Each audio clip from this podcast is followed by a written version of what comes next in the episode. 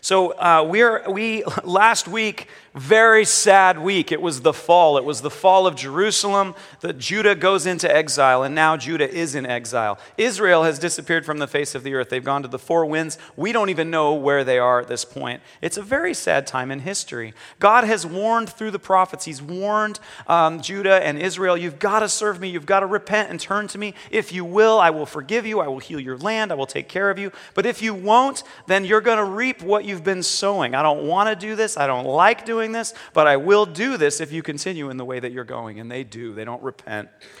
And so they, Babylon comes in now, destroys uh, Israel, or destroys uh, Jerusalem completely, and Judah is now in captivity. And so we take off in the story now is Daniel. How many of you guys love Daniel? Yeah, such an amazing guy. Daniel, and then Meshach, Shadrach, and Abednego. Or as one pastor said, under the bed we go. Anyway, uh, it wasn't me, I was just copying him. Very subdued laughing over the jokes today. Better keep those to a minimum. There are NFL fans among us, I can tell. They're like, yeah, yeah, yeah, with the jokes, get to the end. So, um, at any rate, I was laughing at myself. Good job, Josh. You're funny. So they're in exile, and the first thing that happens is Daniel he immediately responds in this situation in a very righteous and amazing way. And we're going to take some, we're going to take some, uh, some lessons from Daniel and Meshach and Shadrach and Abednego's lives, particularly Daniel. But the grand narrative is God is keeping his promise to David, to Abraham, to Isaac, to Jacob, to Adam and Eve, that he will redeem all of mankind and he promised that he would. He told David there will always be a king on the throne. And he's referring to Christ who would come. He told Adam and Eve when Adam and Eve ate from the fruit and brought sin and death into the earth and gave all the authority to Satan. In that moment, God spoke to Adam and Eve and said to her, He said, to her, He said, Your seed will crush this snake's head, and that snake will bruise your son's heel. But I will redeem you. And so this is we're moving towards that. God's continuing to keep his promise. Sometimes in co- eh, being able to co-labor with what his people are doing because they're obeying, but but many times, most times, in spite of the fact that his people are becoming knuckleheads. How many of you guys can relate? being a knucklehead. God gives you all these blessings, all these good things, and we're like, thanks. And we just run back to stupid, selfish, terrible, short sighted things. And then God says, oh, Come here, let me show you how to clean up your mess. And we repent and we cry, and He dusts us off, and He says, All right, let me show you how to fix this. And that's His heart, and it has been. Well, Ju- Judah is in that place. They've made a fat mess, and they've been carried off into exile. And they're going to spend another 70 years in exile. And the reason why they're going to spend that time is because they didn't follow His law to keep the Sabbath. And so, for every year of Sabbath that they didn't keep, he's given them a year of exile.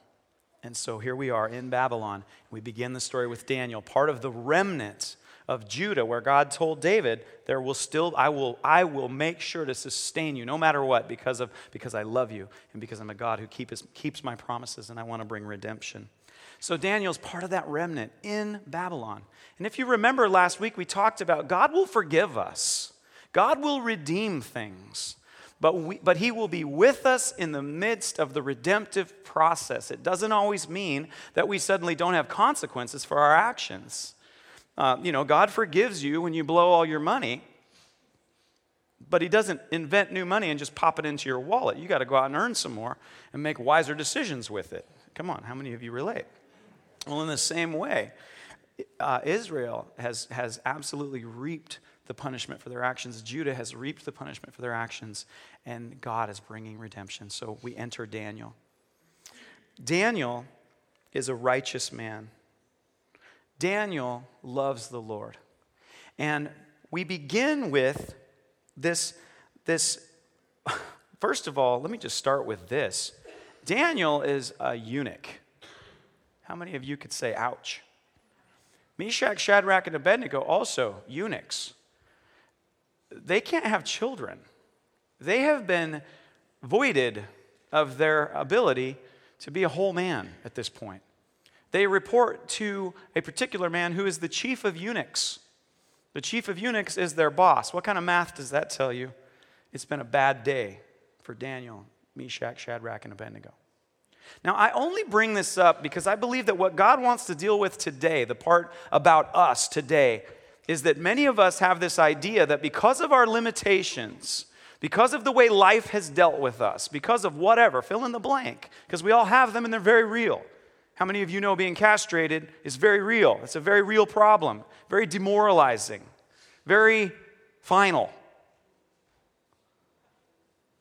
And all of us have these very demoralizing, very destructive, frustrating things going on in our lives. And how many of us could use some hope in that place? Well, I want to bring this up because Daniel is facing his whole nation just got taken captive. And if that wasn't enough, Daniel ain't having no kids, and he never will. But in the midst of that, he doesn't turn from God, he turns towards God.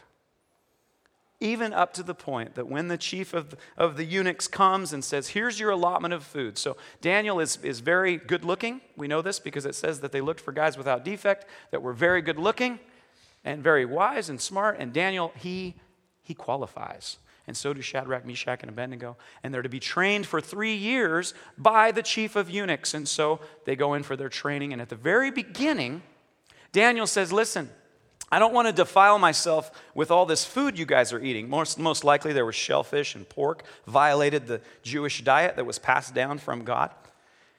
Also, sacrifice to idols, some of it I'm sure. We can definitely see that this was not a Christ fearing nation, Babylon. And Daniel says, I can't violate that. I can't practice that kind of a lifestyle. Give us just vegetables and water. And the chief of eunuchs says to him, Listen, if I do that for you guys, and you all start looking not as good as everybody else, then the king will have my head. So I can't do this. And Daniel, being the wise man that he is, doesn't relent. He still says, Well, then do this. Let's have a test. Let's, let's quantify this. We, me and Shadrach and me, me, Shadrach, Meshach, and Abednego, we will just eat vegetables and water for 10 days. After 10 days, then you see how we look. And so we, we have here uh, in Daniel 1, it says, At the end of the days, they looked healthier and better nourished than any of the young men who ate the royal food. And so the guard took away their choice food and the wine they were to drink and gave them vegetables instead.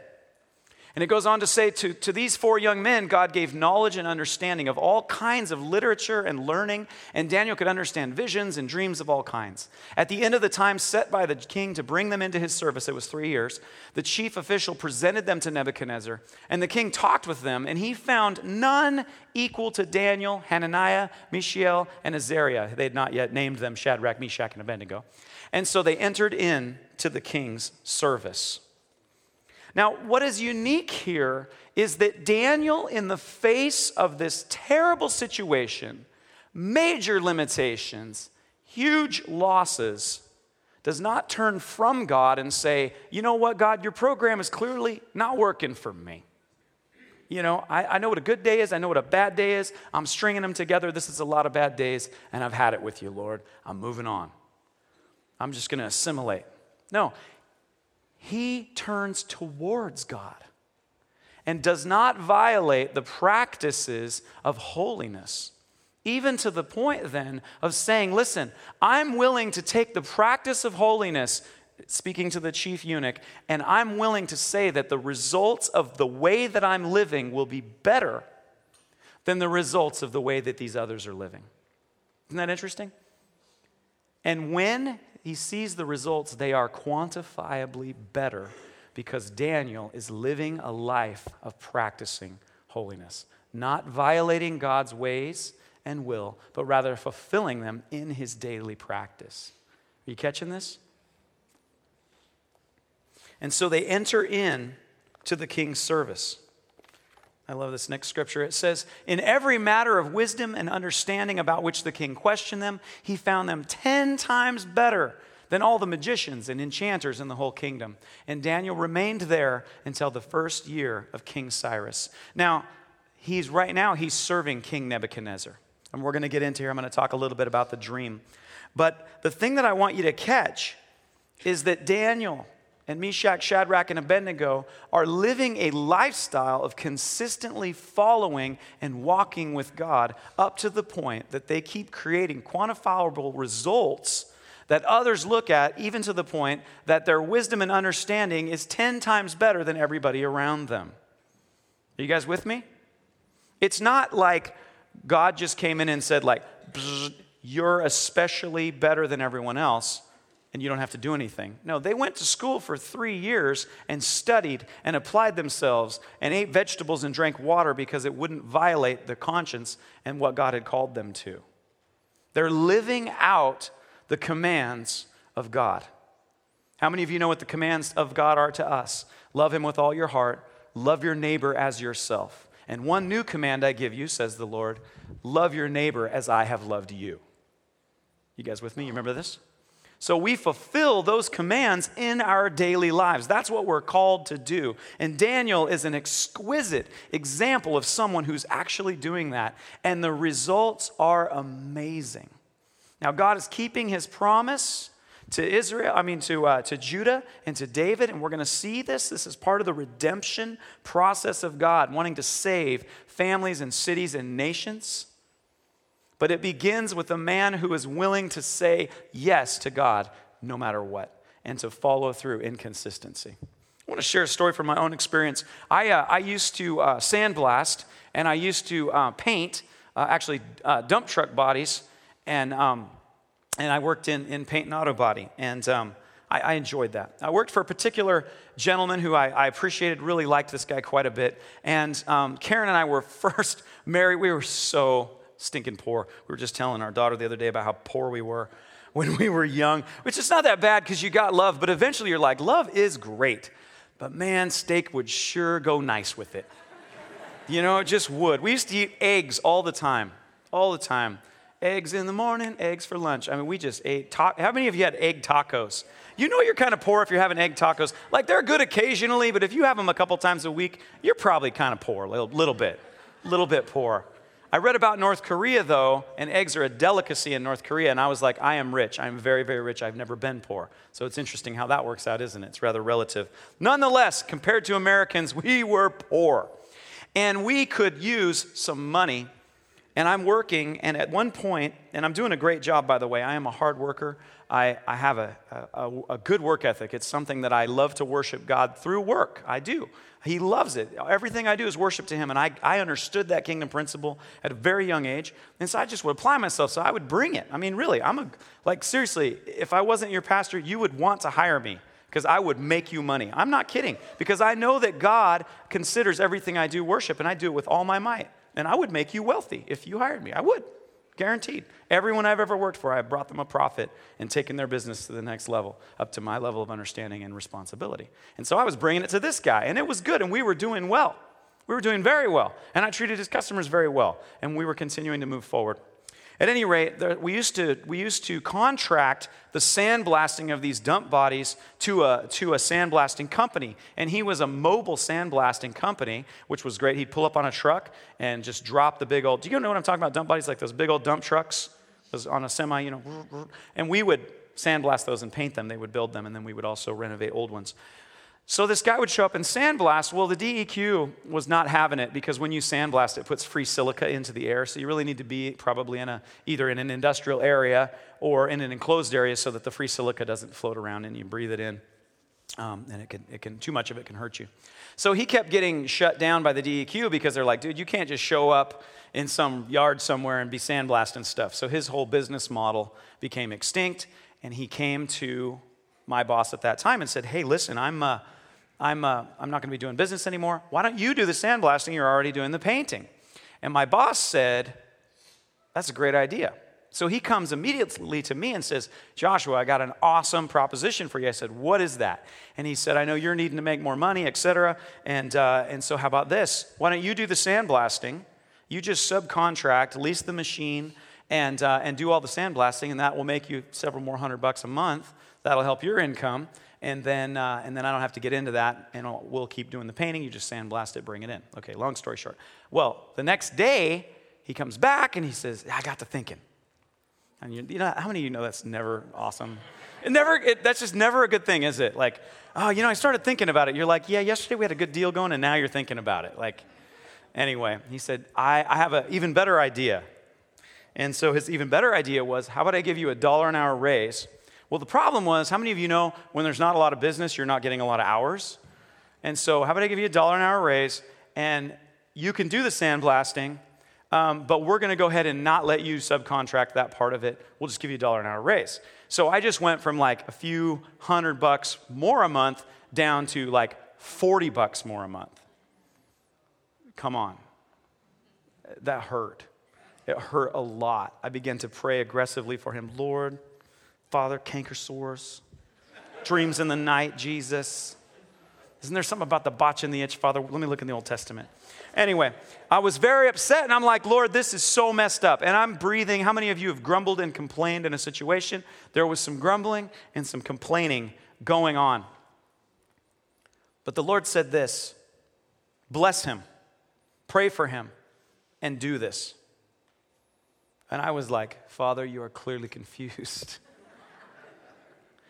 Bless him, pray for him, and do this.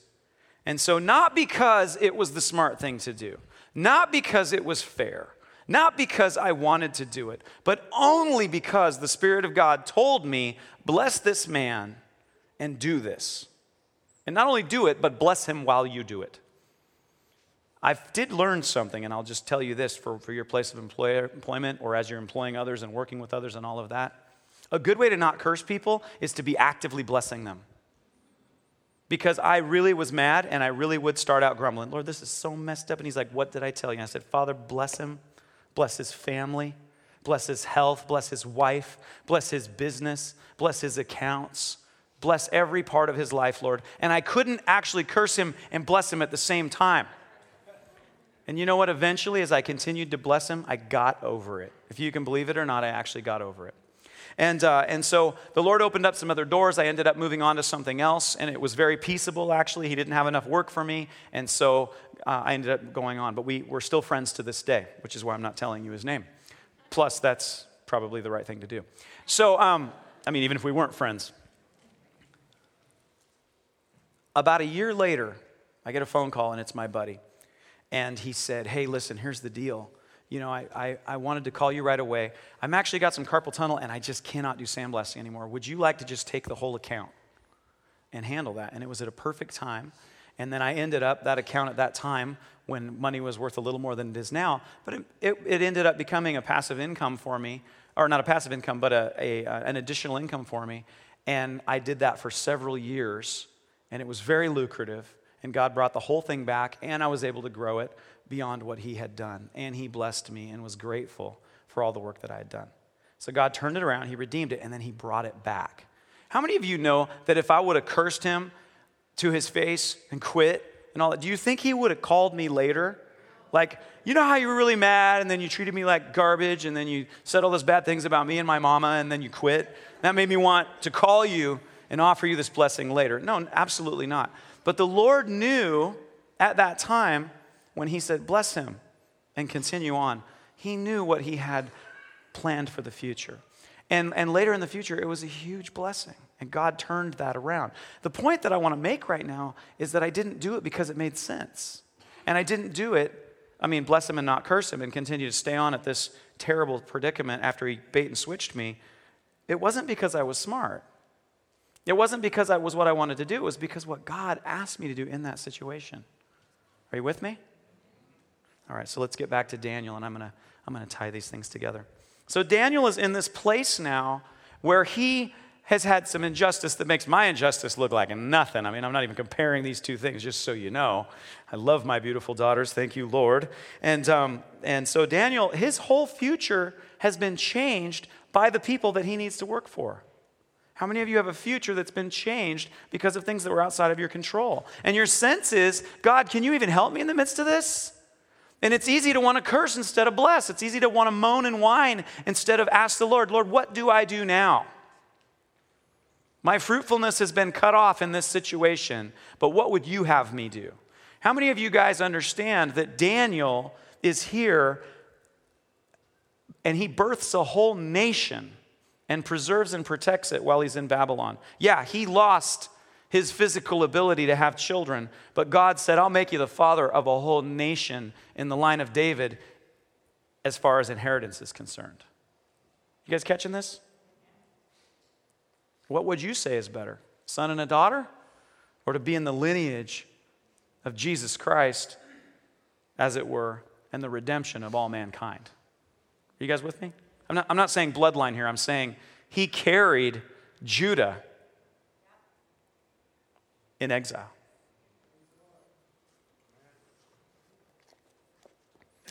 So Nebuchadnezzar has a dream.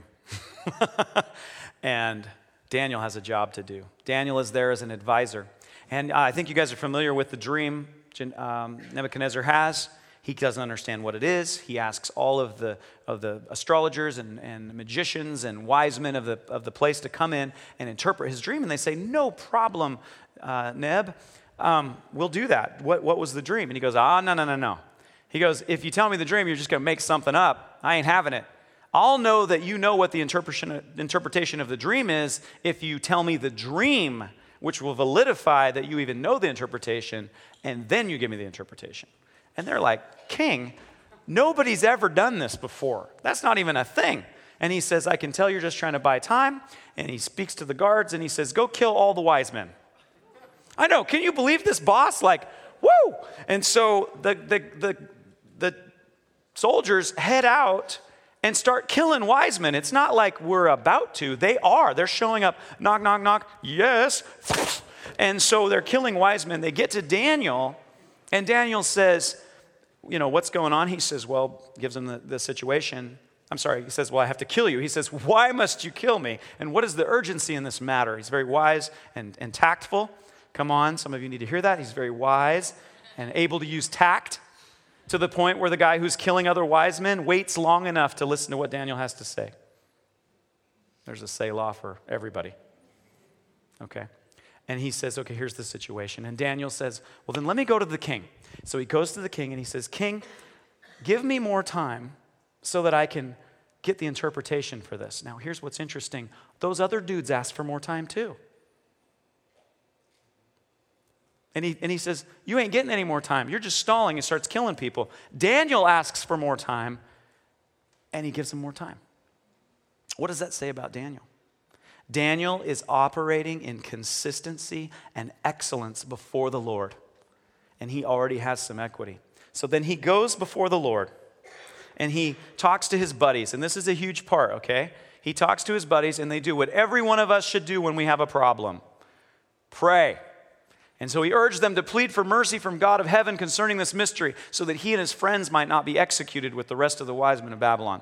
And during the night, the mystery was revealed to Daniel in a vision. And then Daniel praised the God of heaven, and he said, Praise be to the name of God forever and ever.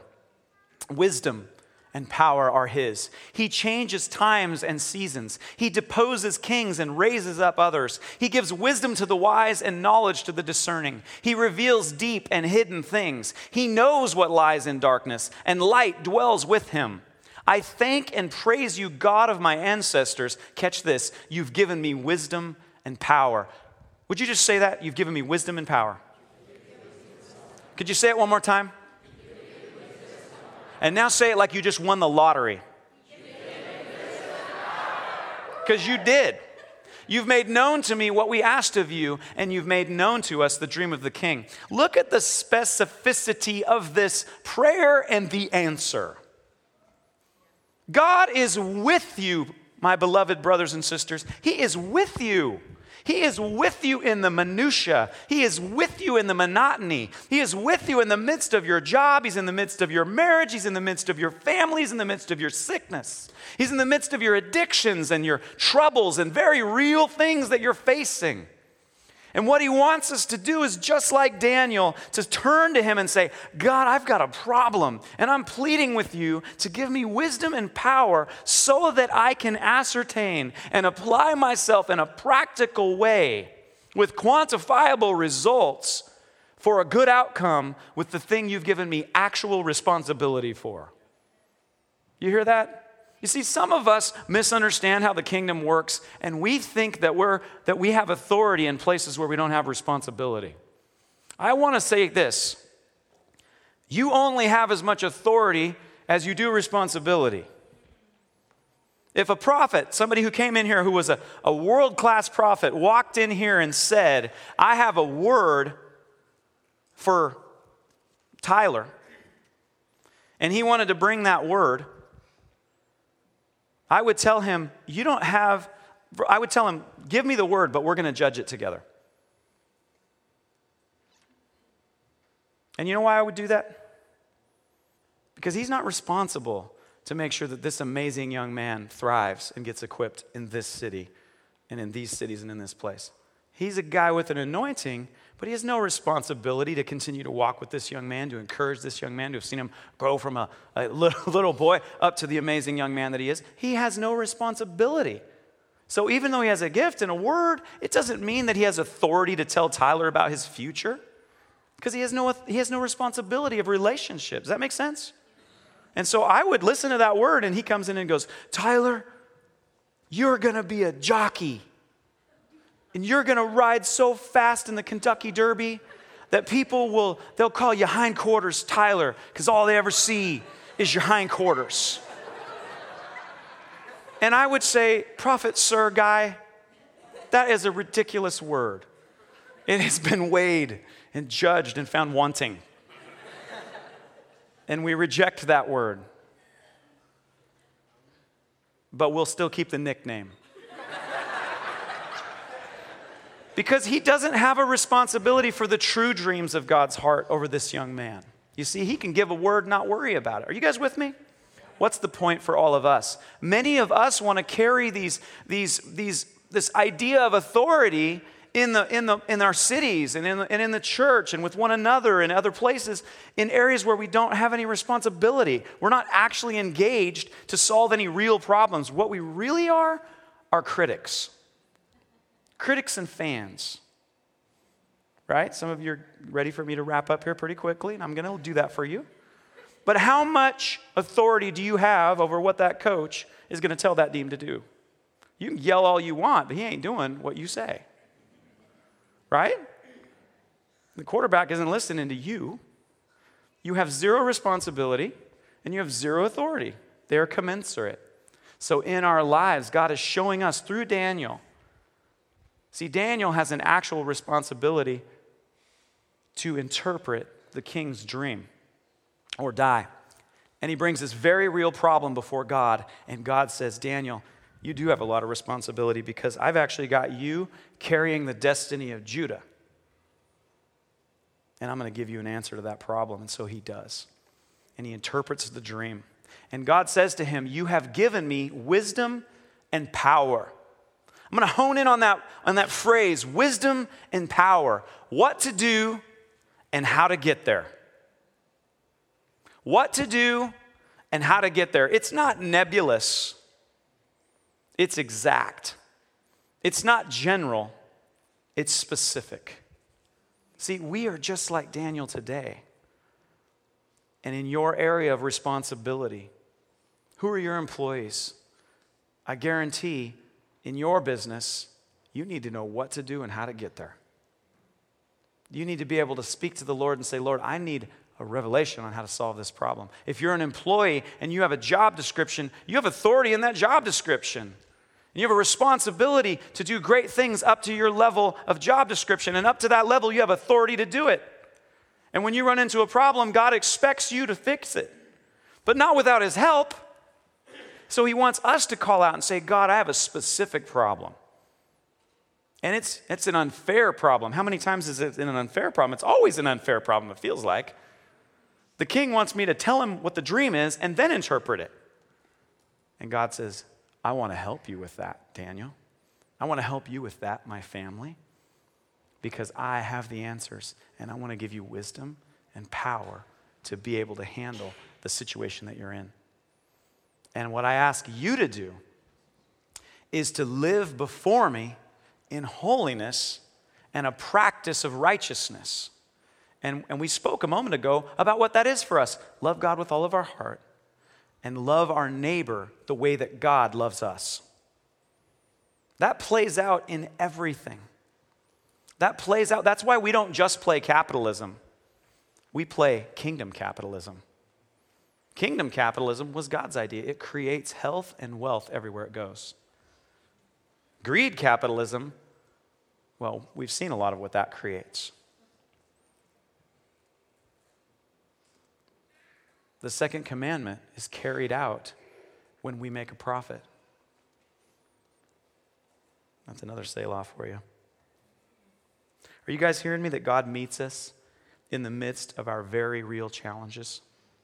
See, God is with us in the details, the daily. He's the one who deposes kings and raises them up. Our job is to glorify Him through our good works and passionate devotion, loving Him with a holy love and a holy life.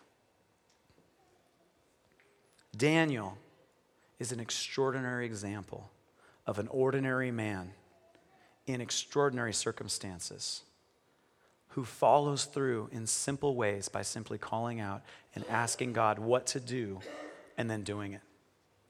And not, not, not trying to spiritualize things. You notice that Daniel is in a fight for his life, but he doesn't say, like, oh, Lord, the devil's just really beating me up, and so I'm just not able to do anything that I need to do, and I just get a really bad attitude about it. And I'm just really sad lately, and uh, all your people are really mean and hypocritical. And so, anyway, Father, just come soon.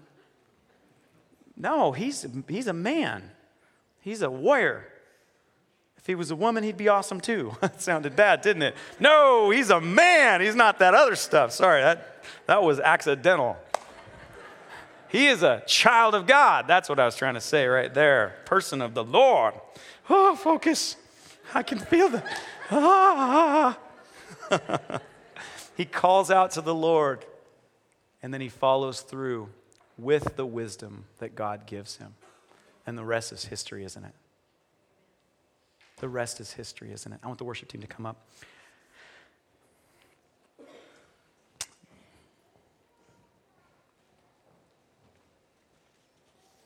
You made known to us the dream of the king. You gave us wisdom and power. Praise be to you, God. We know and we're going to see as God continues to keep his promise. And, and this ordinary man who trusted the Lord gives us an example. And there are many more. I, I, I wish I had time to go into the rest of them, but I don't. But there are many more of a man who is so known for his faithfulness and excellence and consistency before the Lord he constantly is promoted.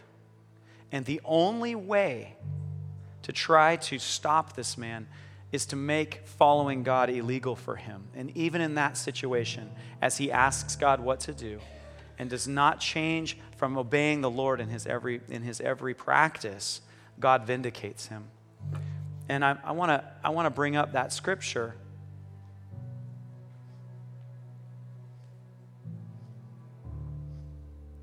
right here. After he's vindicated in the lion's den, he wakes up, and you guys know the story. The lions didn't touch him. Evil men accused him as though he were somehow being uh, antisocial, being a revolutionary and won't follow. He's not politically correct. He keeps praying to Jesus, thrown in the lion's den. He wakes up the next morning.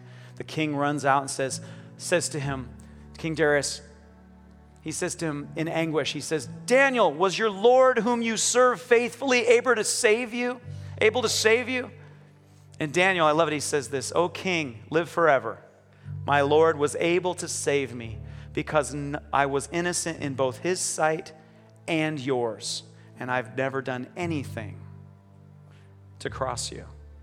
He was able to serve God and those that God put him with, those, that place of responsibility. And then this, and then Darius says this.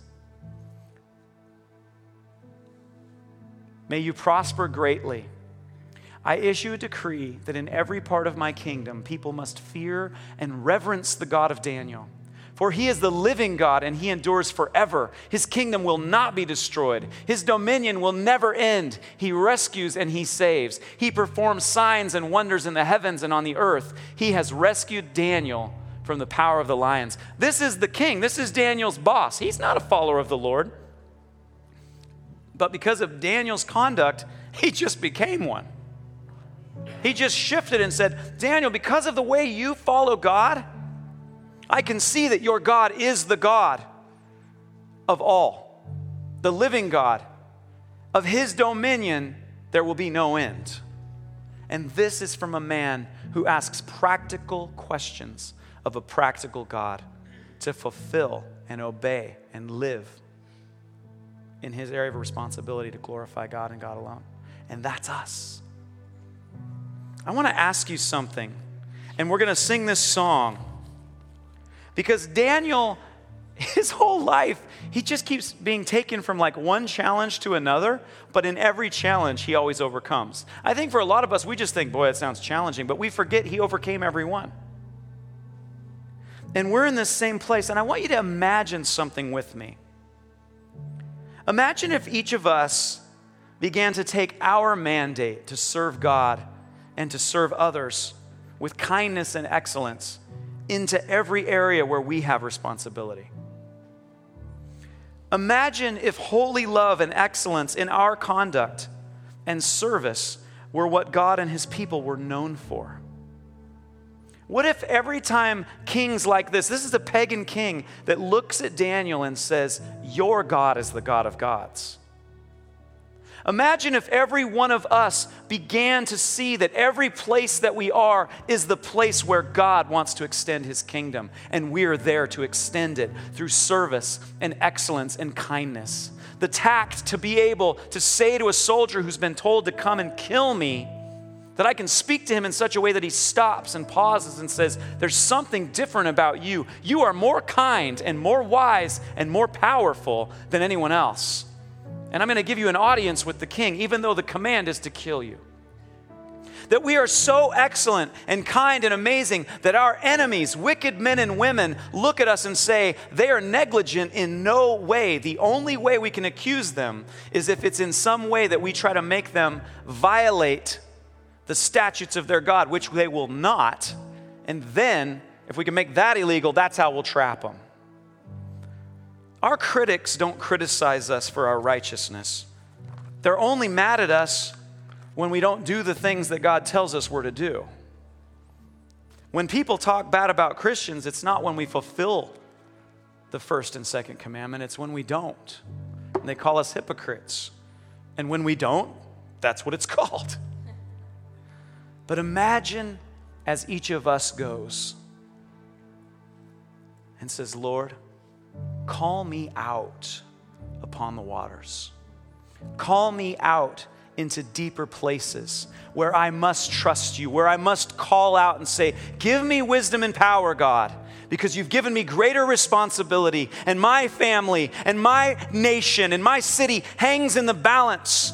Tell me the dream of the king. Call me out where faith may fail. Call me out where I have to hear from you. I'm not going to be scared to obey. Let me obey you in bigger circumstances. So today, let's stand and let's sing this to the Lord and say, God, take me into something and then give me the solution.